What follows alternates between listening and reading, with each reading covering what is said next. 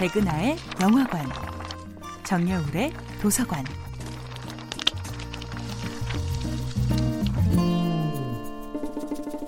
안녕하세요. 여러분과 아름답고 풍요로운 책 이야기를 나누고 있는 작가 정여울입니다.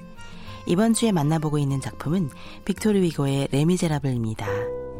살다 보면 도대체 인생을 어디서부터 어떻게 다시 시작해야 할지 막막해서 절망스러울 때가 있습니다. 미리엘 주교님께 은초대를 받은 이후 은초대보다 더 커다란 사랑과 자비를 듬뿍 선물 받은 후 장발장이 바로 그런 상태였지요. 그는 하염없이 흐느끼며 눈물을 흘립니다.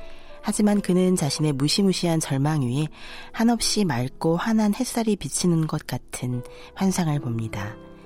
그는 이제 완전히 다른 삶을 시작할 수 있을 것 같습니다.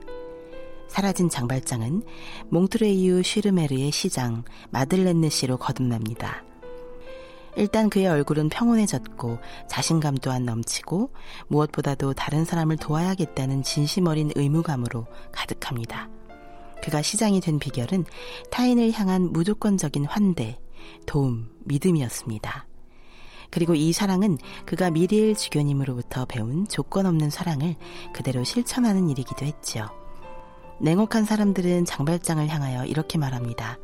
한 번 낙인 찍힌 인간은 다시는 구제받을 수 없다고. 하지만 신의 입술 혹은 사랑의 입술을 가진 사람들은 이렇게 말하지요. 아무리 무서운 죄를 지은 자라도 두 번째 인생을 살 수 있는 기회는 있다고. 장발장은 누구도 알아볼 수 없는 두 번째 인생을 살아갑니다.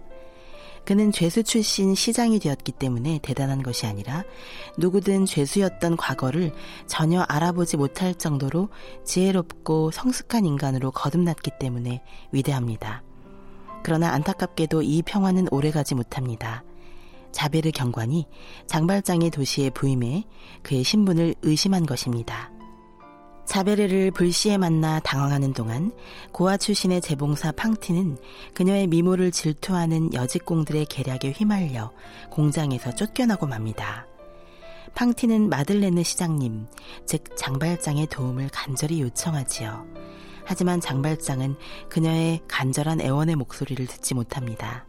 딸 코제트의 양육비를 보내주느라 전전긍긍하고 있었던 팡티는 일자리에서 쫓겨나자 매춘부로 전락하고 맙니다.